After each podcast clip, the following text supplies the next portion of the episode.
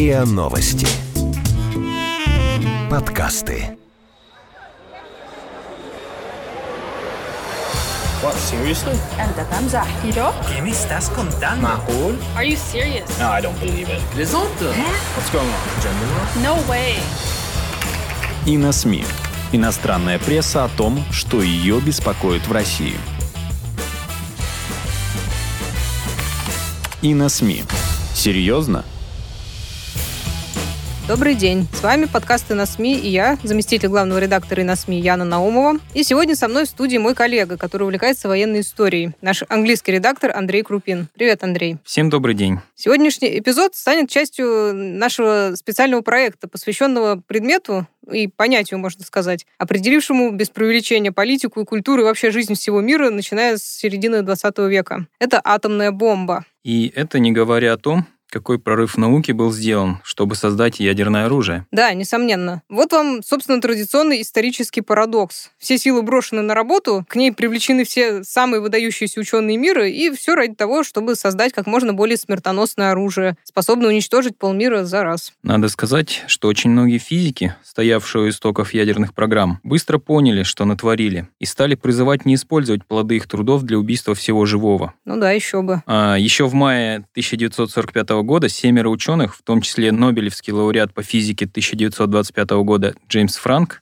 написал письмо в Министерство обороны США. Они заявили, если Соединенные Штаты первыми используют это новое средство массового уничтожения, это будет стоить США общественной поддержки в мире и вызовет гонку вооружений. Вот как в воду глядели, да. В том же 45 году и Альберт Эйнштейн раскритиковал бомбардировки Хиросимы и Нагасаки. А эти бомбардировки стали первыми и пока, к счастью, единственным случаем применением ядерного оружия в бою. Эйнштейн буквально на смертном Андре работал над воззванием, призывающим не допустить ядерной войны. Да, так и есть. Но если сначала физиков воодушевляли новые задачи, то после Хиросимы всем стало уже кристально ясно, куда может завести эта работа. Так что не будет преувеличением сказать, что ядерные бомбардировки Японии не просто стали переломным моментом Второй мировой войны, а с, ну, с этим еще кое-кто и готов поспорить, но и запустили новое противостояние, то есть холодную войну с ее гонкой вооружений. Именно об этом и предостерегали те семеро физиков в письме. Но последствия холодной войны мы разгребаем до сих пор, хотя, казалось бы, она тоже осталась уже в прошлом. Но, видимо, нет, потому что мы на полигонах по-прежнему меряемся Искандерами, и у Netflix там героические американские детишки противостоят злобным русским ученым. В общем, так мы и не полюбили атомную бомбу, в отличие от доктора Стрэнджлава.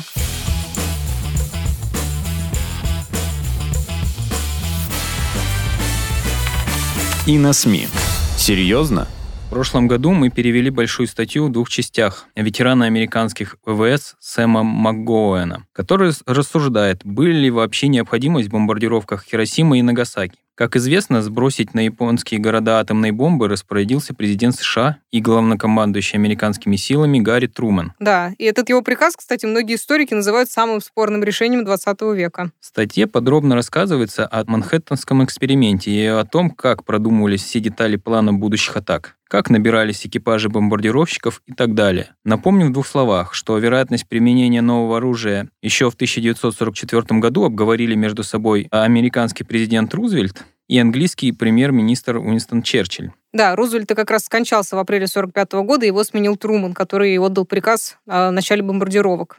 Но вообще-то летом 45 года и так же уже было ясно, что союзники войну выигрывают. Так зачем было разносить Японию-то? Неужели для устрашения? Безоговорочная капитуляция. Именно этого хотели от Японии американцы, а не просто выиграть войну. Вдобавок, еще свежа была в памяти операция на Окинаве, где погибли больше 10 тысяч американских солдат. Конечно, у США имелся план Downfall, по захвату, по захвату Японии. Японии. Ну, да. Но им очень не хотелось его применять, ведь он сулил еще большие потери. Да уж. Новое наступление вряд ли вдохновило бы всех этих простых солдат и офицеров на Тихоокеанском фронте. Им и грядущая до победы союзников уже, по-моему, была не мила, потому что приходилось все время быть на чеку. Насколько я знаю, именно к концу войны в Японии набрало силу движение камикадзе. Если они не могли спасти свою страну от поражения, то, во всяком случае, могли умереть за господина, как настоящие самураи, обернув там шею белым шарфом и бросив последний взгляд на горы Японии. Но американцам, которых таранили самолеты и снаряды, от этой кровавой романтики было, конечно, ничуть не легче. Да и мирные японские жители что-то такое подозревали о планах будущего вторжения союзников и уже готовились вступать в добровольческие батальоны, вооруженные кто чем, вплоть до луков луков со стрелами бамбуковых палок. Ну да, примерно так.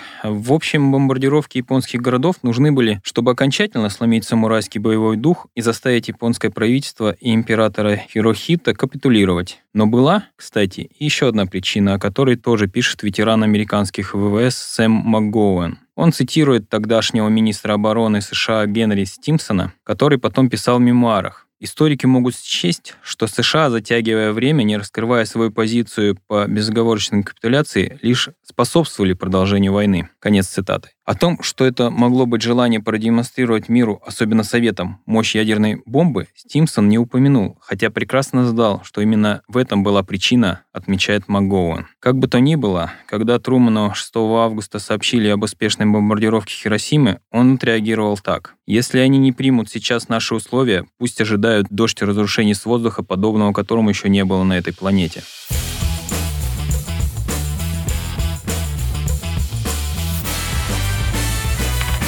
И на СМИ. Серьезно? Итак, 6 августа 1945 года множество часов остановились ровно в 8.15. В этот момент над Хиросимой разорвалась бомба под названием «Малыш», сброшенная с самолета полковника Пола Тибетса. Тибетс до самой смерти был уверен, что все сделал правильно. А вот другие члены экипажа, находившиеся на борту бомбардировщика Энола Гей, смогли вымолвить лишь два слова, говорят. «Боже милостивый». Да, действительно.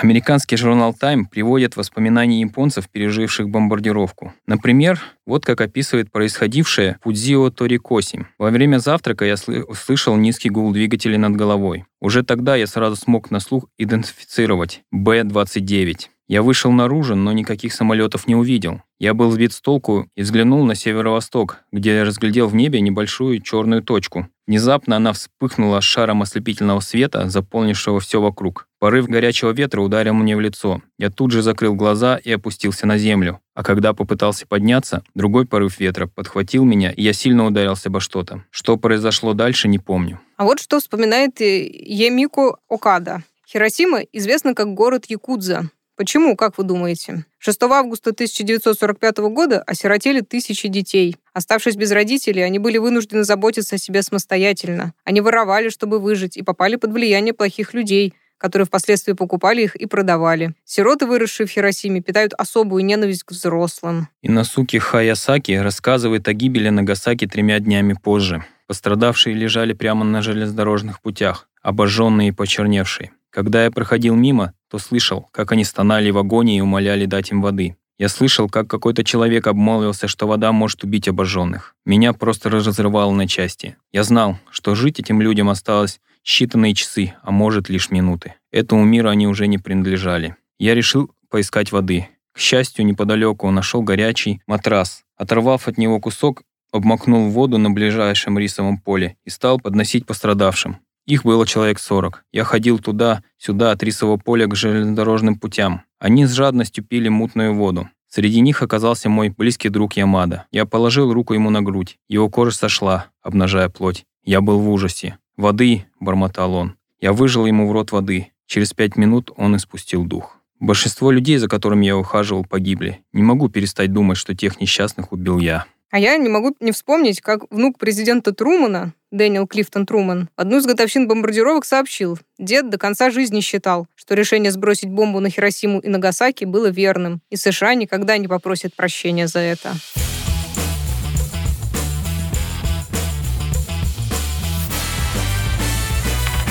И на СМИ.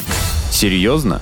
Я вообще не раз слышала от разных людей, что страшнее любых фильмов ужасов, которые они смотрели в детстве, было аниме «Босоногий Ген» с реалистичным изображением Хиросимы сразу после бомбардировки. Видел такое? Я... У меня в памяти мутно крутится, что я что-то такое смотрел, но не уверен. Ну, на самом деле, там действительно настоящий ад изображен. Автор манги, по которой сделан этот мультфильм, сам пережил эту бомбардировку, так что можно сказать, что это автобиографическое повествование. И другие свидетели подтверждают, что так все и было. Мало того, что жар, возникший при взрыве, просто сжег там дотла все в паре километров вокруг эпицентра, включая людей, животных, птиц в воздухе, вообще все. Помнишь эти знаменитые тени жертв Хиросимы? Это вот силуэты людей, отпечатавшиеся на стенах из-за светового излучения. А после взрыва в городе еще и возникло множество пожаров, которые в конце концов сформировали огненный смерч, который тоже затягивал и убивал все, все живое. Вот представляешь, как это вообще было пережить? Да, поэтому пилоты и сказали «Боже милостливый». Ну, они еще не видели даже, к чему все это приведет, но уже, видимо, что-то поняли.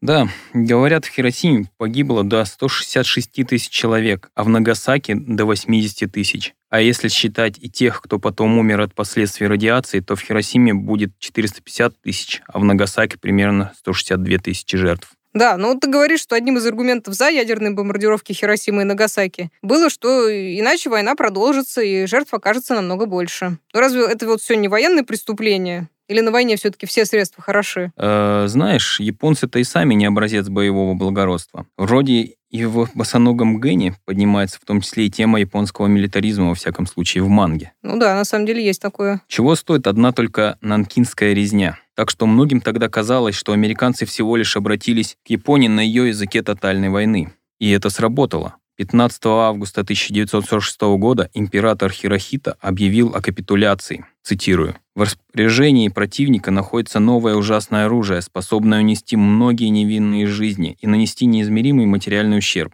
Если мы продолжим сражаться, это не только приведет к коллапсу и уничтожению японской нации, но и к полному исчезновению человеческой цивилизации. Да, а вот как пишет Сэм МакГоуэн, во второй из тех двух больших статей о Хиросиме, о которых ты как раз говорил в начале. Цитирую. «Когда новости о японской капитуляции дошли до мировой общественности, Американцы логически заключили, что капитуляция – прямое следствие атомных бомбардировок. Сотни тысяч солдат, матросов, морских пехотинцев и летчиков, готовившихся к высадке, считали, что их жизнь спасла именно атомная бомба. И вот дальше. Напротив того, многие американские лидеры, особенно непосредственно участвовавшие в войне с Японией, полагали, что ядерные взрывы излишни, и что Япония и так была на грани капитуляции. Командующий Тихоокеанским флотом США, адмирал Честер Нимец, тоже считал, что японцы уже фактически запросили мира. Атомная бомба не сыграла решающей роли в поражении Японии с чисто военной точки зрения. Вот так он говорил. А вот комментарий профессора истории Пенсильванского университета Роберта Медекса. Некоторые историки указывают, что хотя первая бомбардировка, вероятно, была необходима, чтобы добиться японской капитуляции, сброс второй бомбы стал ненужным актом варварства. Однако события доказывают обратное. Конец цитаты. Американцы предполагали, что сторонники продолжения войны в Японии будут стремиться минимизировать эффект от первого взрыва и пытаться объяснить это как природную катастрофу. Действительно, в течение трех дней между бомбардировками японский военный министр отказывался даже признать, что бомба, сброшенная на Хиросиму, была атомной. А через несколько часов после Нагасаки он объявил, Похоже, у американцев сотни атомных бомб, и они могут сбрасывать по три в день. Следующей целью вполне может быть Токио. Да, передумал.